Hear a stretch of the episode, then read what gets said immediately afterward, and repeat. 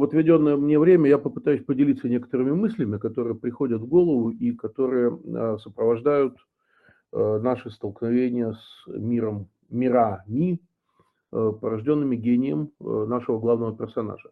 Вот прежде всего, вообще-то, на самом деле, хотелось бы сказать, я как-то вот, тут в суете приветственного слова упустил, все-таки мы собираемся действительно уже такой полуюбилейный раз – пятый, насколько я понимаю. И я отчетливо помню, как год назад, э, занимаясь тем же самым, открывая эту нашу встречу, я выразил какую-то такую вот э, абсолютно неизбывную уверенность в том, что это уже стало э, неизвлекаемой традицией, то есть этой традиции уже ничего не сделаешь.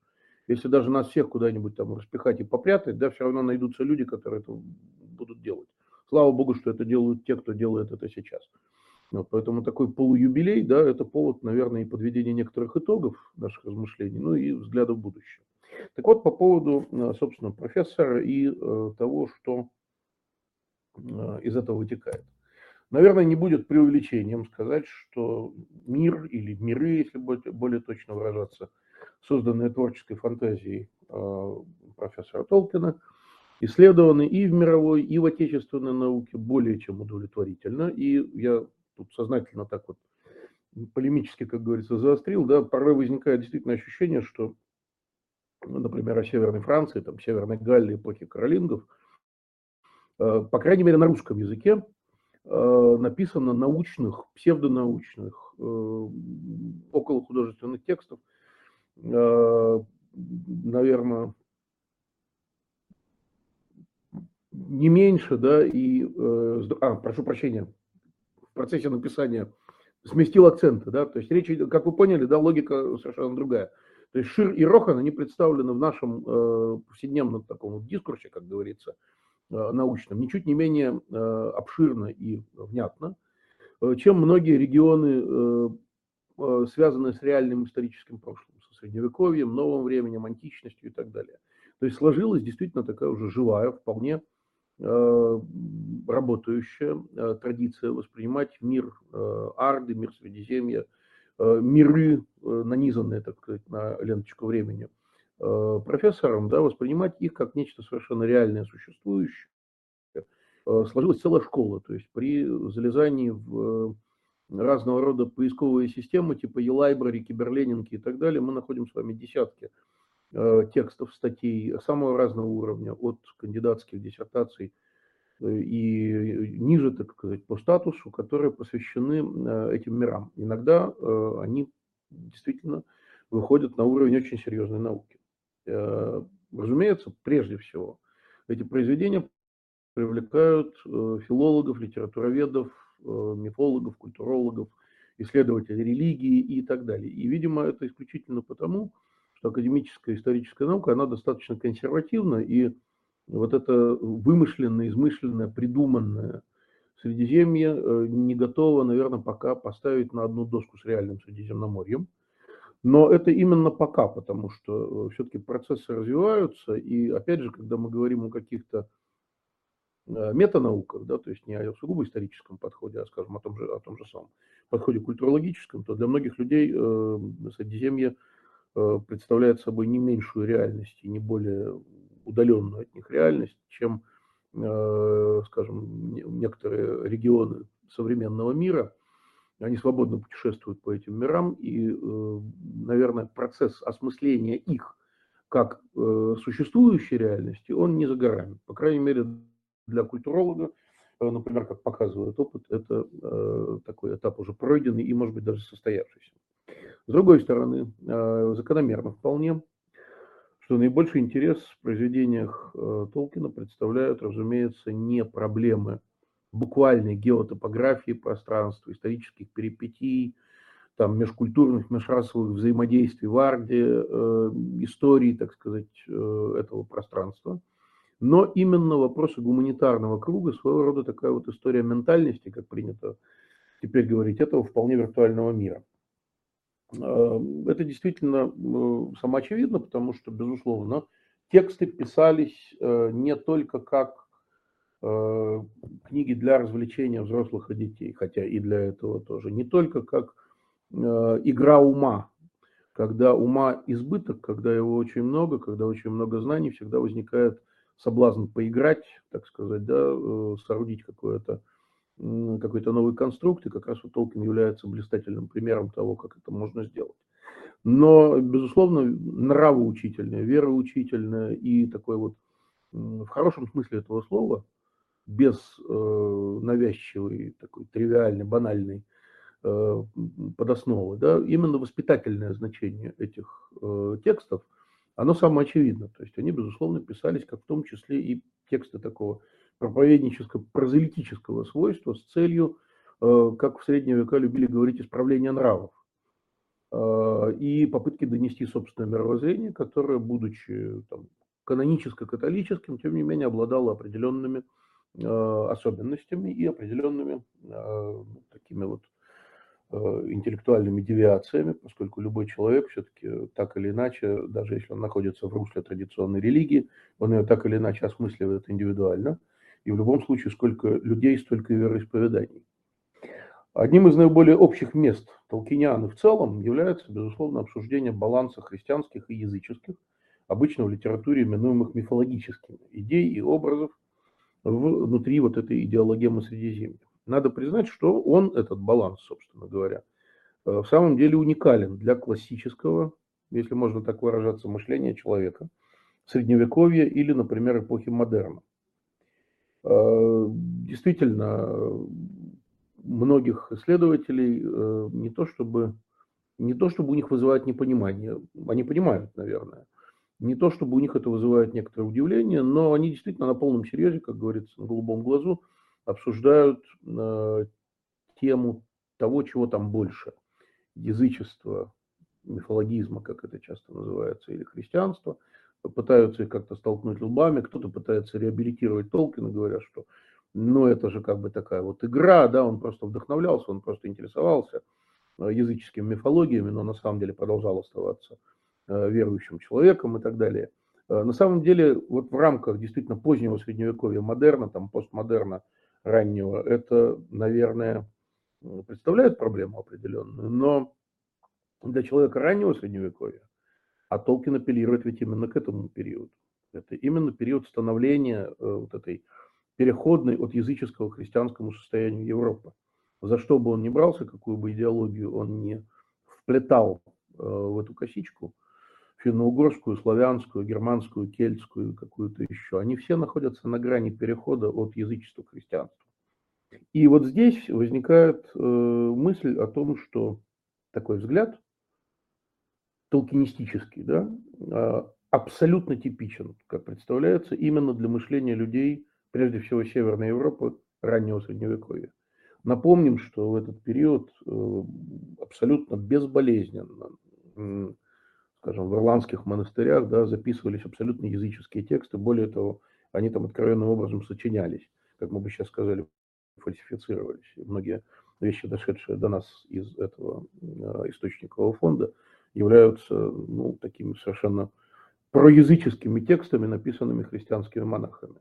Похожая ситуация была и э, на севере Европы, где в XIII веке совершенно уже искренне верующие христиане благополучно записывали собственное языческое наследие, как это делал Снори Стурвусон, там Сэмон Сикфусон, если он существовал, и многие другие товарищи. И вот этот взгляд, когда человек, не покидая лона христианства и никак с ним вообще не порывая, и даже не задумываясь о том, что он совершает что-то неадекватное, да, он обращается к э, языческой традиции и благополучно ее сплетает с христианской. Он очень органичен. Это, как говорится, это нельзя сыграть. Э, этому можно только научиться. Вот, видимо, все-таки Толкин настолько хорошо понимал и чувствовал эту эпоху, что для него этот безболезненный переход, э, переступание с одной ступеньки на другую – как на степпере, вот этом, значит, тренажере, да, э, был абсолютно естественным и нормальным. Для меня всегда в лекциях, вот я упоминал эту знаменитую англосаксонскую руническую надпись из четверо Евангелия, которая в Петербурге хранится в публичной библиотеке. Вот этот рунический языческий текст, написанный на листе э, пергамента внутри Евангелия, между столбцами текста.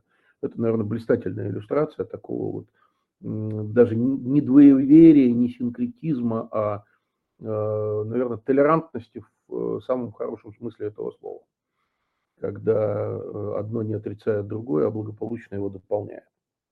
Ну и когда мы говорим вот об этом споре да, между э, мифологическим и христианским э, содержанием, да, можно привести на следующем слайде два таких вот высказывания, э, присутствующие в многочисленнейших. Это, ну, это вот два примера из э, тех десятков, которые можно привести высказывания по этому поводу. Один принадлежит зарубежному исследователю, второй нашему. Э, в одном случае под языческим слоем – мифологии Толкина обнаруживается монотеистическая ее природа, пишет коллега. В другом случае пишут, что в результате мифологическая система имеет синтетическую структуру, внутри которой присутствуют как языческие, так и христианские элементы. Сложность системы заключается в том, что она оказывается весьма стройной и непротиворечивой при тесном смешении мифологического синкретизма и христианского монотеизма. Э, сказано, по-моему, достаточно э, адекватно и э, тот и другой взгляд, да, имеют, безусловно, право на существование.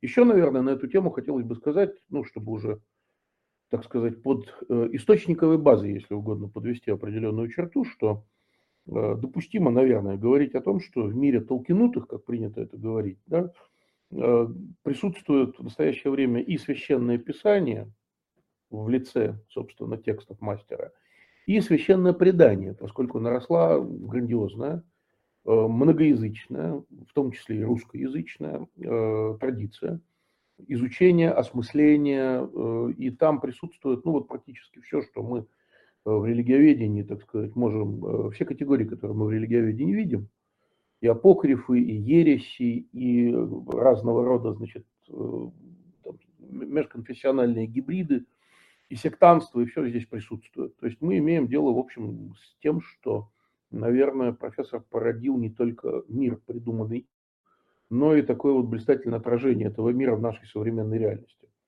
Есть свои традиционные толки, свой протестантизм своего рода, который, например, к, этой, э, к этому священному преданию относится скептически, а э, подразумевает исследование только священного писания, ну и так далее. То есть это вот, наверное, такой признак жизнеспособности Э, здравости и во всех смыслах э, исключительно высокого качества э, этого виртуального мира.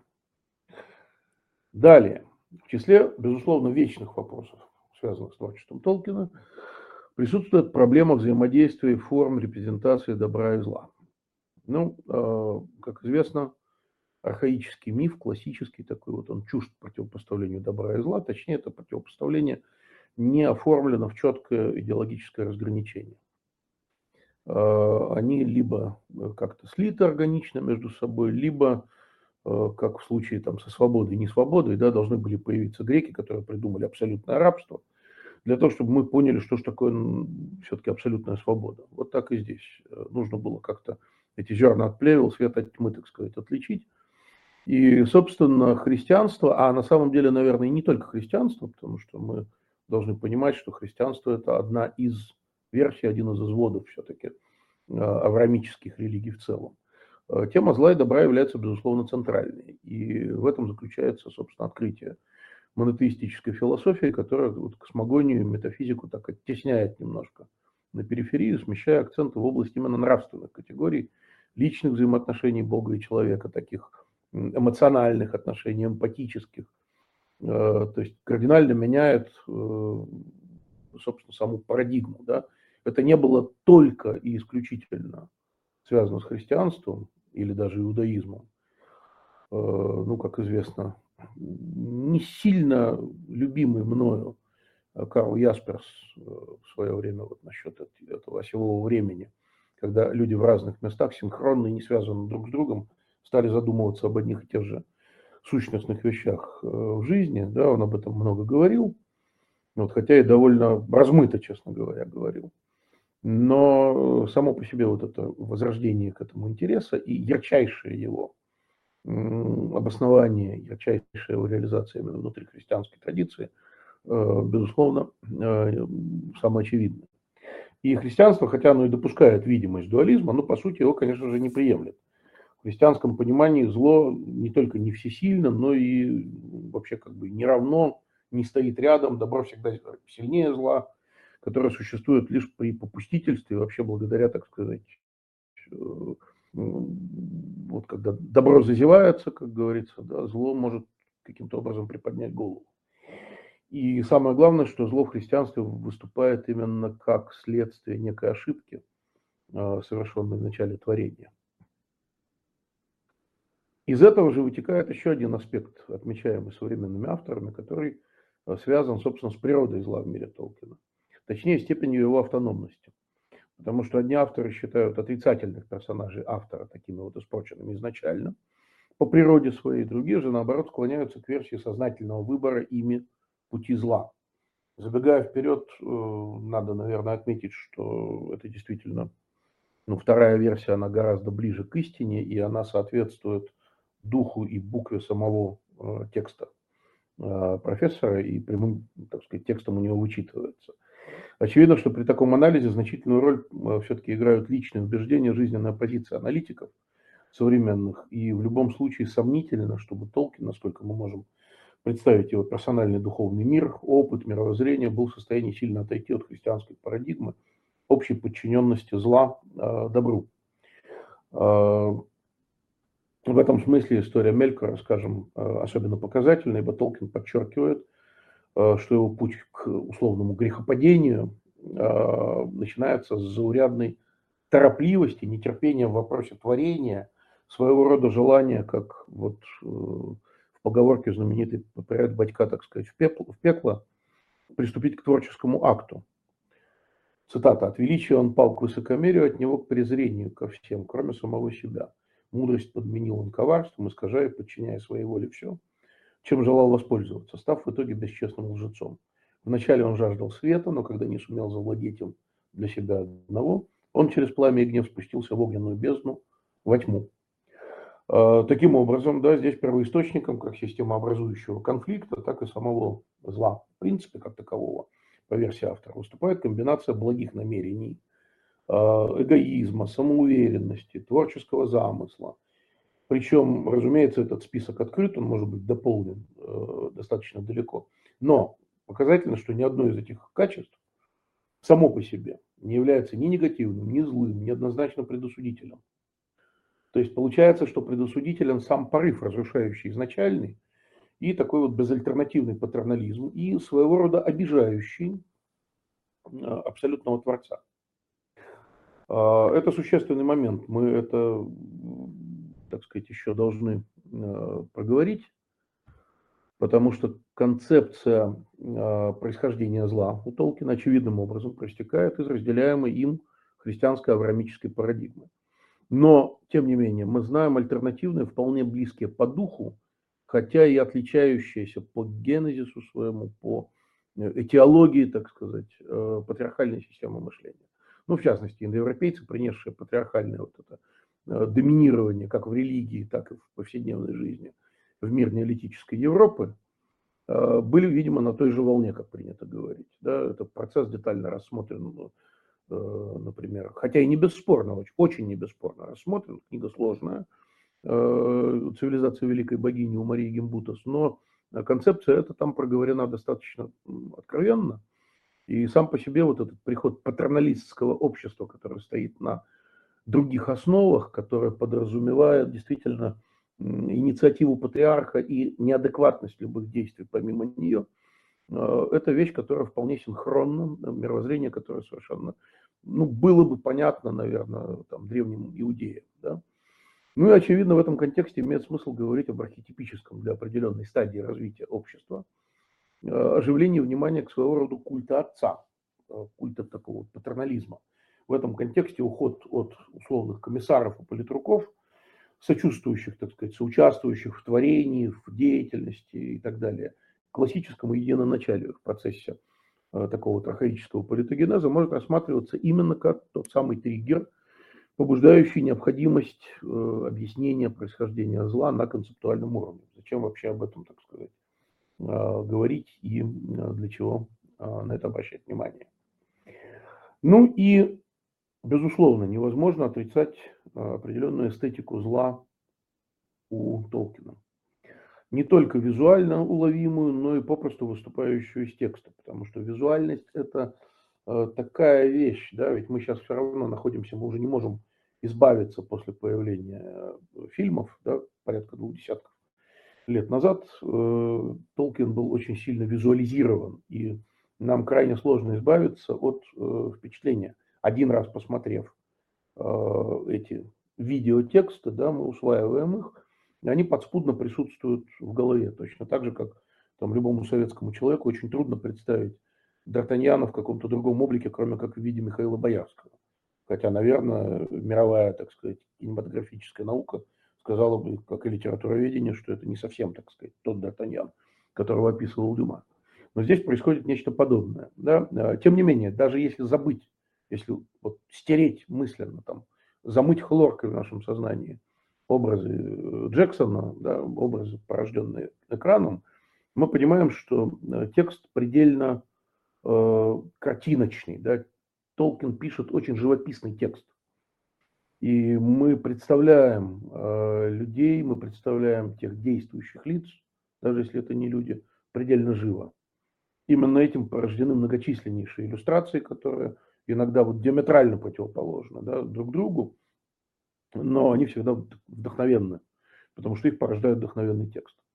Так вот, если посмотреть на эту эстетику зла, условно говоря, да, то мы видим э, довольно любопытные такие вещи, э, не уникальные, но тем не менее показательные. Ну, например, Смаук, да, наш дорогой дракон, являясь таким вот персонажем вполне по-древнегермански, алчным, коварным, отвратительным, как его прямым образом в тексте характеризуют, тем не менее, вполне себе покоряет неудержимой мощью, своеобразным снобизмом и таким снобствующим аристократизмом своего поведения, да, проявляющимся и в речевых оборотах, и в моделях общения с собеседником, э, в таком откровенном доминировании над ним и так далее. Безусловным, хотя слегка инфернальным, но тем не менее интеллектом – то есть персонаж такой пугающий, но крайне привлекательный. Иначе чего бы к нему так всех тянуло? Не к одним сокровищам, но и к этому товарищу. Саурон, внушающий нормальным обитателям мира Средиземья абсолютно инстинктивный ужас и неприязнь, тем не менее при ближайшем рассмотрении обладает сильнейшим таким вот, как я бы сказал, гравитационным полем, привлекая не только возможностью прикоснуться к силе, и стать частью какого-то великого движения, но и несомненным масштабом замысла, злого замысла, но тем не менее масштабного. И э, когда Фродо вот по пути, да, ведь он чем ближе приближается к цели своего похода, тем чаще его, как сейчас принято говорить, колбасит, да, то есть он начинает э, испытывать всякие там позывы не только воспользоваться кольцом, но и воспользоваться им в каких-то таких вот подленьких, неблаговидных, а может быть, наоборот, великих целях. И вряд ли можно списать все эти душевные терзания, вплоть до его последнего, так сказать, воссоединения с кольцом, только на магию самого артефакта, что манит, так сказать, кольцо.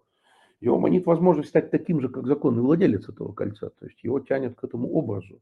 Ему хочется стать таким. И чем ближе он приближается, тем больше это притяжение. В полном соответствии с э, законами гравитации. Да? Э, многочисленные сторонники зла, так сказать, генералы, бойцы этой Великой Армии, они тоже аттрактивны в разной степени, порой абсолютно отрицательны. Но, тем не менее, трудно отрицать мрачную силу этих назгулов, например, вызывающих отчетливое желание подчиняться не только у еще относительно наивных поначалу повествования хоббитов, но и э, у многих других людей, э, у их спутников, да, то есть возникает нечто вроде такого, как опять же сейчас принято говорить, стокгольмского синдрома, да, когда жертва начинает со своим потенциальным мучителем а, вступать в какие-то близкие умственные, душевные отношения. А, самое интересное, наверное, вот я специально здесь это в конец вынес, да, это такая раса, как гномы, ну, отдельные человеческие популяции, но гномы отдельная тема. Это, наверное, самые противоречивые товарищи в Средиземье. Толкину удалось совершенно блистательно выписать их сбалансированно с одной стороны, это такая вот враждебность, подозрительность и их к окружающему миру, и окружающего мира к ним, и вместе с тем какое-то подспудное очарование такое, да, как вот, не знаю, перед медведем в вольере, да, когда ты понимаешь, что это существо, которое тебя может съесть и разорвать, но он вызывает безусловную симпатию. Да? Мишка, Мишка есть Мишка. Вот с гномами как-то так. Да? Наверное, это очень вольная, может быть, фантазия. И я не уверен, что все слушатели там, или э, читатели того, что я сейчас говорю, разделят мои впечатления, но я и не претендую на абсолютно Э, на абсолютную истину в последней инстанции. Я высказываю свои ощущения, впечатления, так сказать, и некоторые такие вот, что называется, мысли вслух.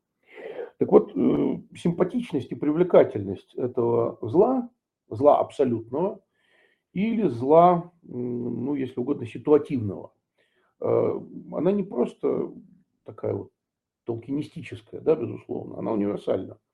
Известны многочисленные попытки переигрывания э, этой толкиновской истории с позиции реабилитации темных сил. В свое время получили большой резонанс известные романы продолжения Ника Перумова, написанные под несколько иным, скажем так, морально-ценностным углом. Да? Немало наших современников совершенно сознательно отдают предпочтение антагонистам героев Толкина, вживаются в их игровые образы, примеряют на себя какие-то такие вот лекала, да, Э, сознательно идут, что называется, на сторону зла. Вот был у меня много лет, тоже десятка-два лет назад, а то и больше уже, э, совершенно замечательный студент, написавший блистательный диплом по рунам, да, вот человек был таким адептом многих всяких эзотерика таких вот, э, особенно нордических движений и учений – вот, всегда выступал под псевдонимом ВВТ, воин Великой Тьмы. Ну и как-то вот совершенно так э, позиционировал себя. Мне тогда это было любопытно. Я все-таки как-то начинал только это все исследовать и осмысливать. Вот сейчас я гораздо лучше понимаю, наверное, мотивацию и поступки э, людей подобного склада. Но самое интересное, что это то же самое происходит и в реальной жизни чего далеко ходить? Вот сейчас у нас идут всякие политические, военно-политические события, да, известные, и достаточно заглянуть в телеграм-канал и посмотреть там видео, мы увидим, с каким э, удовольствием многие участники, с одной стороны, например, стали именовать себя укропами и нашивать на собственную форму там какие-то шевроны или шильдики с изображением веточки этого растения. А с другой стороны, масса людей, которые с гордостью называют себя орками – Э, абсолютно сознательно также примеривая заведомо негативные коннотации, которые вкладываются в эти определения противников. Вот. И опять же, это абсолютно не ново под луной. Всякий историк помнит, как почти пять веков назад один испанец презрительно кинул значит, вот, слово «гёзы», то есть нищеброды, оборванцы, как бы, да, бродяги. А это слово было тут же подхвачено, стало почетным самоназванием, и люди гордились. Через несколько дней они уже гордились тем, что они эти самые гёзы.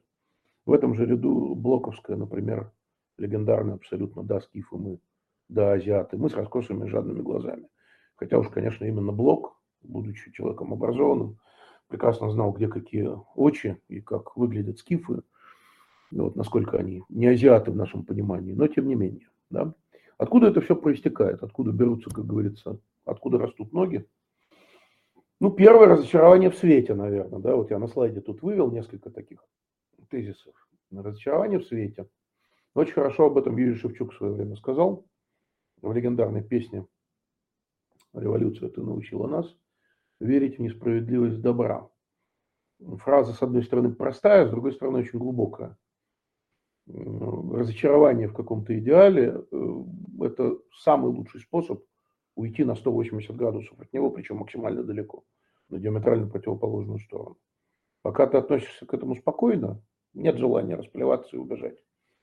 Разочаровался, все. Разочарование в свете – это серьезная вещь.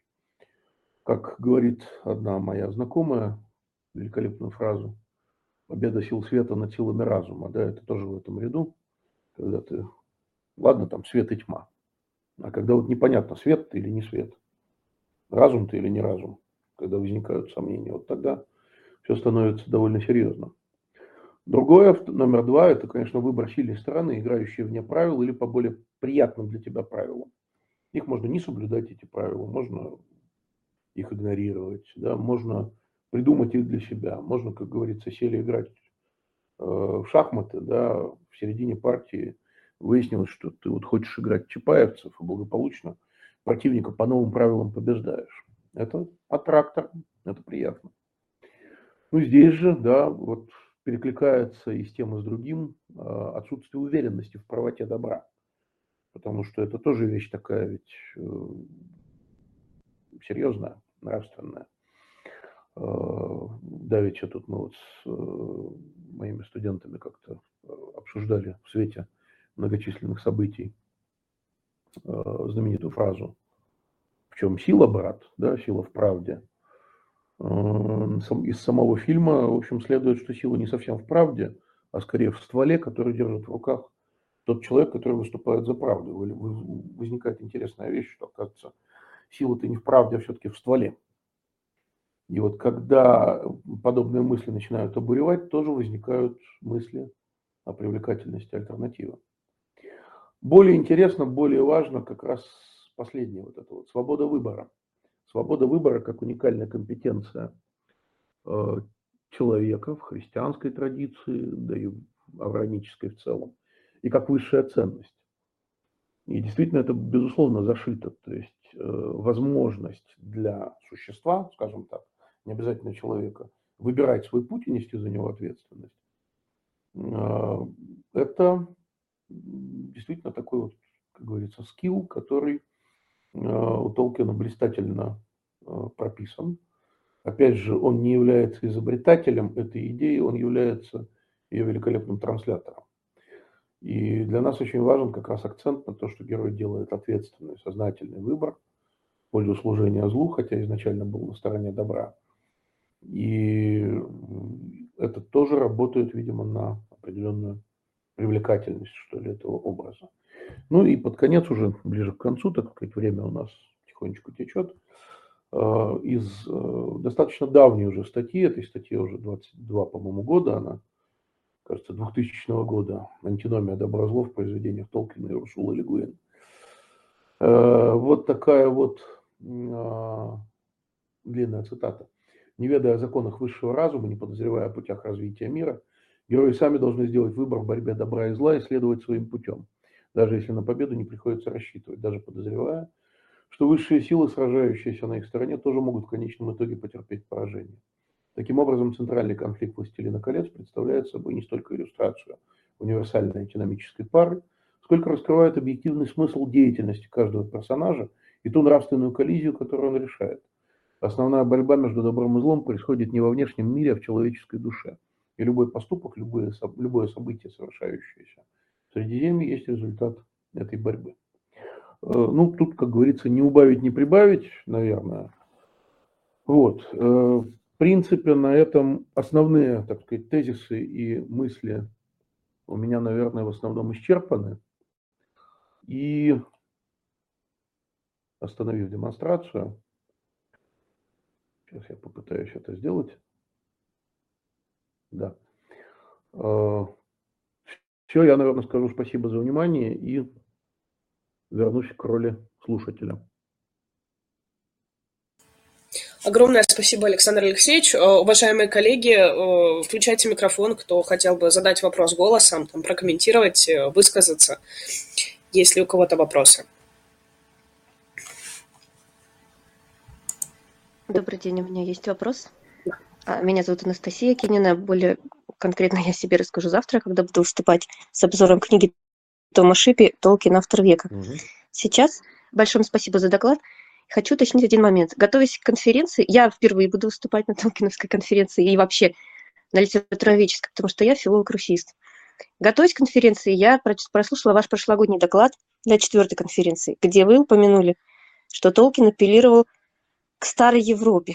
То есть не только до христианской или там языческой, или ранее средневековой, а там христианской, но и до античной. Сегодня вы упомянули, что он апеллировал к раннему средневековью. Какой из тезисов более корректен? Или, может быть, корректно оба, а я поняла, что это неверно. Спасибо. Огромнейшее спасибо за вопрос и огромное спасибо за внимательное вслушивание в текст э, и внимание к тому, о чем там говорится. Большое спасибо. Вообще, эти тезисы друг другу абсолютно не противоречат. Да? Я считаю, что, э, ну, как человек, занимающийся именно вот раннятиной, что называется, ранним средневековьем, да и старой Европой, я абсолютно уверен, что это перетекающие друг в друга э, такие вот сообщества, никакой грани между ними нет. То, что мы называем старой кельтской Европой, например, в той же Дании, э, ну вот визуально, если посмотрите книжку мою «Предвестники викингов», э, она сохраняется на протяжении очень долгого времени. Там, ну, такая вот кельтская стилистика, ну, скажем, изобразительного искусства, она продолжает существовать где-нибудь века до пятого нашей эры точно – Э, никакой четкой грани между этими мирами не было. И старая Европа, э, до индоевропейская еще, да, она так или иначе, как вот ваны присутствовали среди асов в скандинавской мифологии, она абсолютно так же органически присутствовала, никуда не исчезла из э, европейского быта в раннем средневековье. Поэтому, когда мы говорим раннее средневековье, для меня это, конечно, мир – Э, абсолютно не христианский. То есть он еще пытается как бы так местами где-то христианизироваться. И кое-где его немножко крестили, но он еще не понимает, что с ним сделали. Вот. И в этом отношении он продолжает быть и архаическим, патриархально там, индоевропейским, да, и благополучно несет в себе черты вот этой старой Европы, образца, условно говоря, Марии Гимбутас, э, ну так уж к слову пришлось, да, вот, вот неолитической Европы. Поэтому я думаю, что и то, и то. Еще раз огромное спасибо за внимание к э, нюансам. Спасибо вам большое, очень содержательно. Спасибо.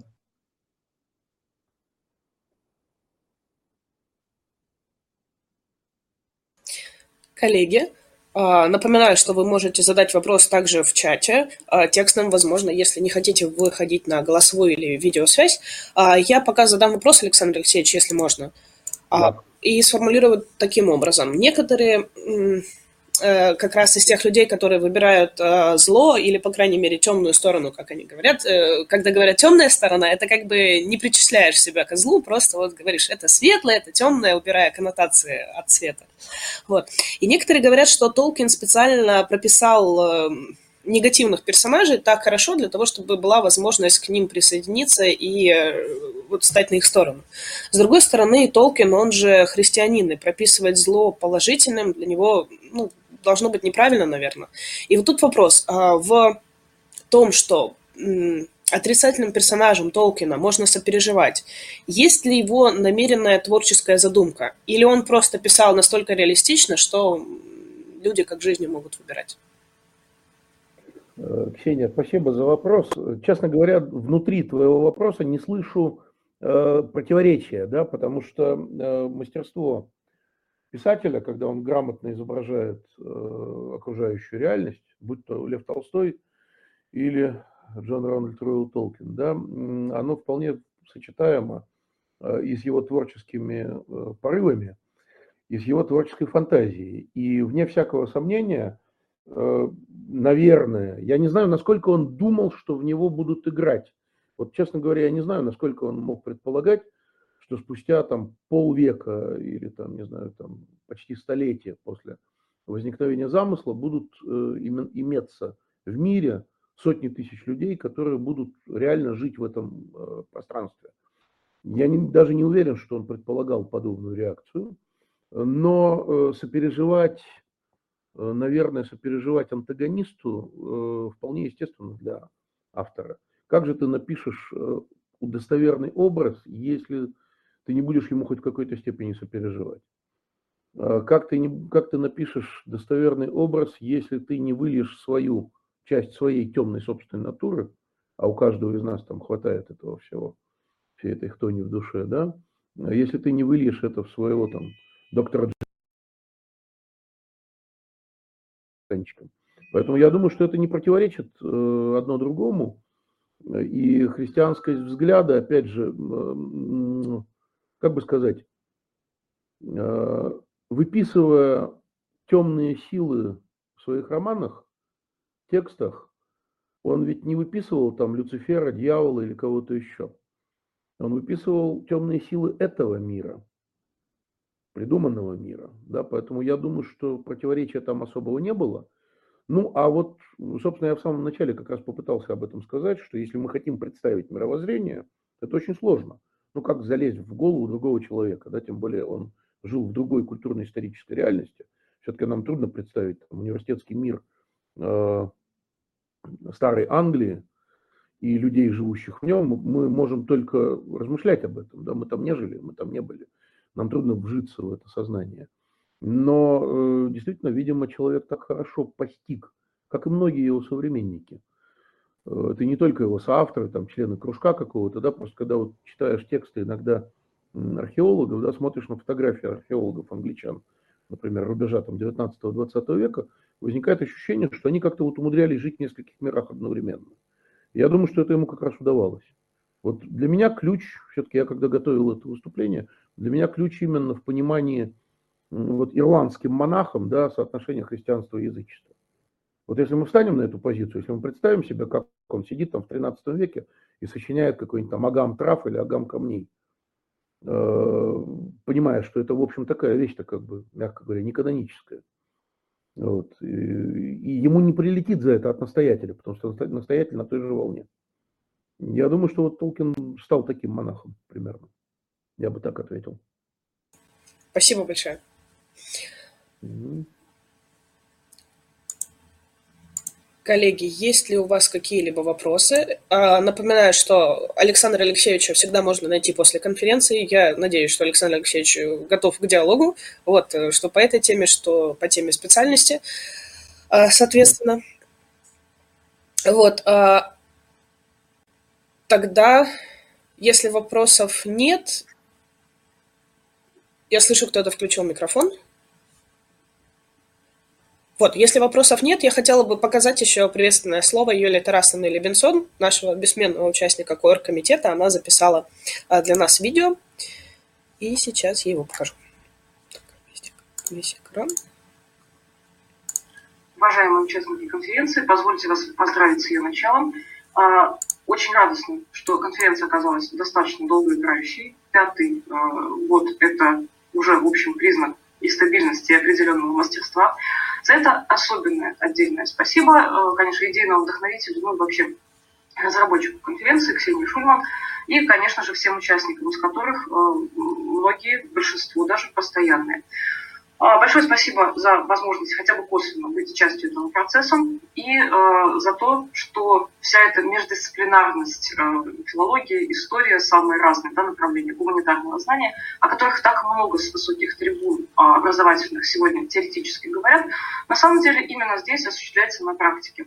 Э, надо сказать, что эта конференция даже у чиновников нашего университета э, стала уже достаточно известной, и э, они прекрасно понимают, что это определенная фишечка университета, причем э, да, придумана исключительно нашими студентами, да, преподавателями, и от этого особенно отрадно. Особенных бонусов, конечно, нам за это, наверное, не будет. Однако, да, то, что нам не мешают и даже так морально поощряют за это, это, конечно, совершенно замечательно. Ну и еще раз позвольте поблагодарить за то, что вообще такое происходит и э, да, самые разные события глобального характера конференции не страшны и, надеемся, не будут страшны далее. И, конечно же, еще раз успехов в проведении конференции. Всем э, желаю получить огромное удовольствие от нее.